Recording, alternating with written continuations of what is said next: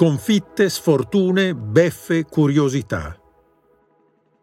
Immaginate un elicottero che si alza a pochi metri da terra e sorvola i prati dove i tifosi stanno lentamente prendendo la via di casa. All'improvviso dall'elicottero spuntano due mani che aprono una valigetta diplomatica e riversano sugli spettatori tutto ciò che c'è dentro. Una patente di guida, un passaporto, la licenza per correre, carte di credito, documenti di vario genere. Bene, è successo davvero a Monza nel 1990, quando Gerhard Berger volle fare uno scherzo atroce al suo compagno di squadra Ayrton Senna che era a bordo con lui. Guarda come sei famoso, regala qualcosa ai tuoi tifosi, disse Gerhard aprendo la valigetta dinanzi a un Senna che non credeva ai propri occhi. Beh, ogni tanto anche gli idoli degli autodromi giocano col fuoco serve a dilatare la tensione, a sorridere e anche a lenire gli scherzi della sorte, che nell'arco di una carriera sono tanti. Jim Clark, ad esempio, a Monza ha vinto una sola volta, nel 1963, ma la sua gara che è passata alla storia è un'altra e porta la data del 1967. È l'anno del debutto del motore Ford Cosworth a otto cilindri, un propulsore adottato da quasi tutte le squadre inglesi. Clark segna la pole position con la sua Lotus Cosworth. Ed è un anno tragico, il 1967, perché Bandini è morto a Monaco, la Ferrari corre a Monza solo con Amon, insomma ci sono un sacco di complicazioni.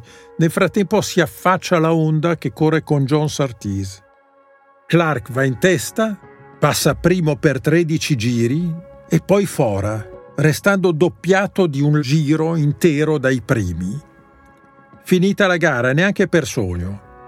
Clark è primo al 62 giro dei 68 che rappresentano la distanza della gara, una rimonta che manda in visibilio il pubblico.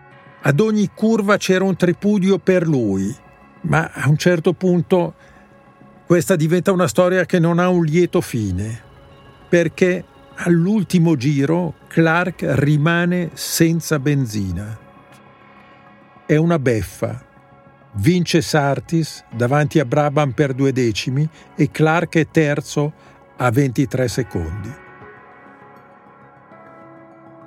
Un'altra beffa la subisce Ayrton Senna, Senna che nel 1988 domina in lungo e in largo il Gran Premio e si appresta a una parata finale. Ma il destino gli mette i bastoni tra le ruote. Il destino si chiama Schlesser, è un pilota francese è uno che poi è andato fortissimo nelle Parigi-Dakar, ha anche vinto gare nel deserto, pilota generoso, fortissimo persino in moto.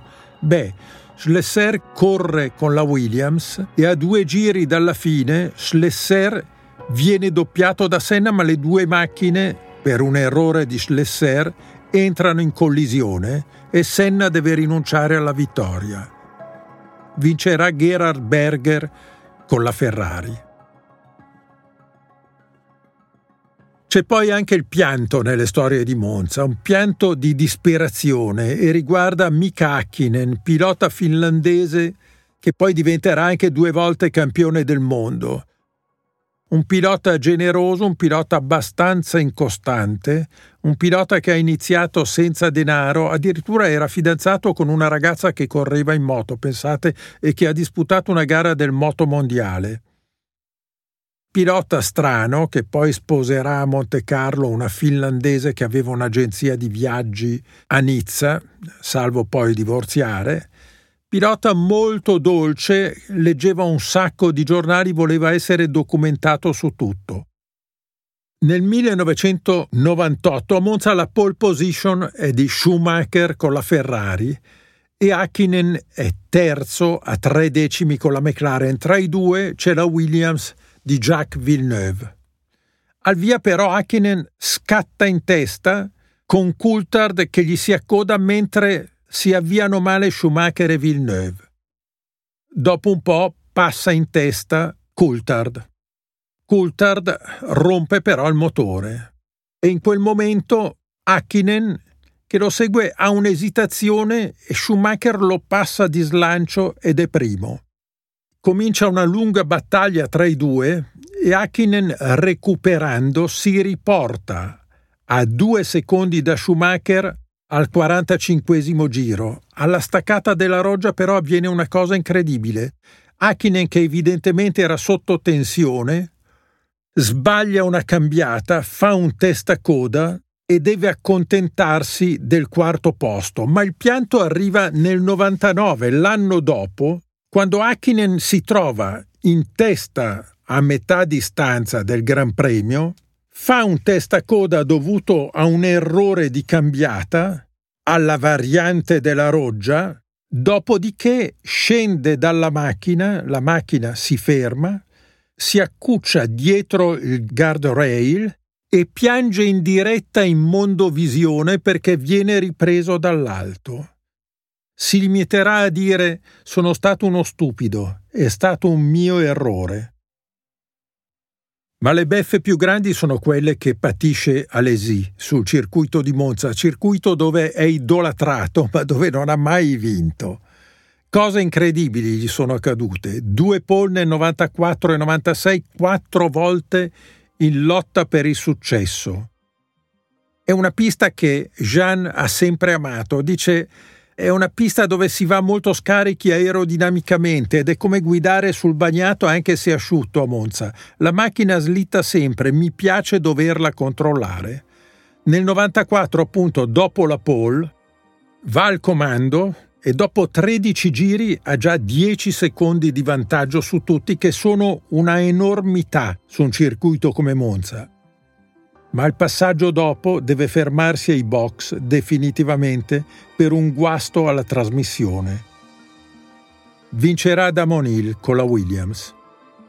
Ma è ancora più incredibile quello che accade nel 95. Alesi è di nuovo primo con la Ferrari, si stacca la telecamerina, quella che, dei camera car che si vedono sulle Formula 1, e dove va? Va a colpire la macchina del compagno di squadra Berger che era alle spalle. Berger deve fermarsi con la sospensione piegata.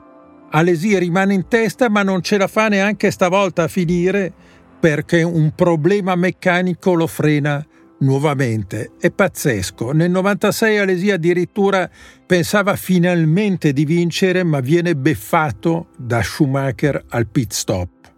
Ciò non toglie che Alesi sia rimasto e sia uno degli idoli della pista monzese.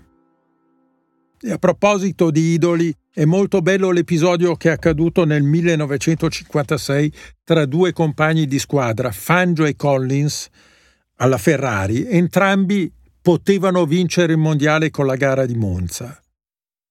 Fangio fa la pole position, è primo nel campionato del mondo e quindi la cosa sembra che debba agevolarlo, ma all'inizio vanno in testa Musso e Castellotti con le altre due Ferrari, i quali incominciano ad avere problemi di gomme e devono rallentare. Poi vanno in testa Fangio, Moss, Collins. È una gara tiratissima. A metà gara però Fangio deve ritirarsi per un problema al braccio dello sterzo. In quegli anni, nelle squadre si potevano attuare dei giochi che a me non sono mai piaciuti, però erano leciti. La squadra poteva fermare un pilota e far salire quello che si era ritirato e alla fine della gara i due si sarebbero divisi il punteggio. La Ferrari cerca di fermare Musso, che è terzo, il quale decide di non fermarsi. A questo punto Fangio ha perso il mondiale e Collins è quasi campione del mondo, ma Collins improvvisamente si ferma e fa segno a Fangio di salire sulla sua macchina. Fangio è incredulo, cerca il casco, lo indossa e via di corsa. Fa 15 giri alla morte e alla fine è secondo e conquista il quarto titolo mondiale. Quando arriva a macchine spente va da Collins, lo abbraccia e dice ma scusami, tu stavi diventando campione del mondo, perché non ti sei fermato? Dice ma sai, io avrò tempo, sono giovane, per te era molto più importante che per me conquistare un altro titolo. Collins morirà poco dopo in un incidente al Nürburgring. Nel 1958 è un ex pilota della Ferrari che vince. Si tratta di Tony Brooks. Lo chiamavano il dentista perché aveva studiato odontoiatria e il padre aveva un avviatissimo studio dentistico in Inghilterra. Vince con la Vanval, ma la cosa interessa poco perché in realtà il 1958 segna il debutto in Formula 1 di una donna, cosa abbastanza insolita per l'epoca, ed è Maria Teresa De Filippis, graziosa ragazza napoletana nobile, benestante, che acquista una Maserati 250 F e va addirittura a cimentarsi con i grandi campioni. Debutta in Belgio e arriva decima, poi eh, va a correre a Monza ed è la prima donna che corre a Monza con una Formula 1, ma ha meno fortuna deve ritirarsi. Eh, comunque è stata una bella cosa. La De Filippis, eh, sino a tarda età, si è presentata ad assistere a tutti i Gran Premi di Monza, confortando i piloti moderni. C'è una cosa, eh, all'epoca Juan Manuel Fangio era un pilota molto molto serio che detestava le grandi feste, eccetera. La De Filippis dice di avere un primato, di essere riuscita a farlo ballare in un Gran Premio di Cuba. E la cosa è davvero divertente.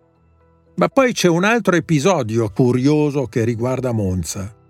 Nel 1953 Ascari con la Ferrari perde il Gran Premio all'ultima curva per un errore. Qua c'è un particolare curioso. Enzo Ferrari aveva annunciato poco prima che avrebbe lasciato le corse per le solite polemiche nelle quali era invischiato. Poi a Monza presenta addirittura sei monoposto iscritte e beffa delle beffe vince invece la Maserati di Fangio. Ma fino a qua è cronaca, poi c'è una cosa che è passata sotto silenzio. Il Gran Premio d'Italia del 1953 segna infatti un evento storico, la prima diretta RAI di un Gran Premio. Si trattava di una trasmissione sperimentale, a uso interno e a uso anche di alcuni fortunati che già avevano un televisore perché la RAI incomincia le trasmissioni ufficiali nel gennaio del 1954. Comunque tutto cominciò da lì il telecronista era un giornalista romano, si chiamava Piero Casucci. E a proposito di TV, vale la pena di ricordare che oggi i Gran Premi sono visti in diretta da una media di 500 milioni di spettatori a gara nel mondo. A meno che non si corra Monza, perché a quel punto i numeri salgono o addirittura si impennano.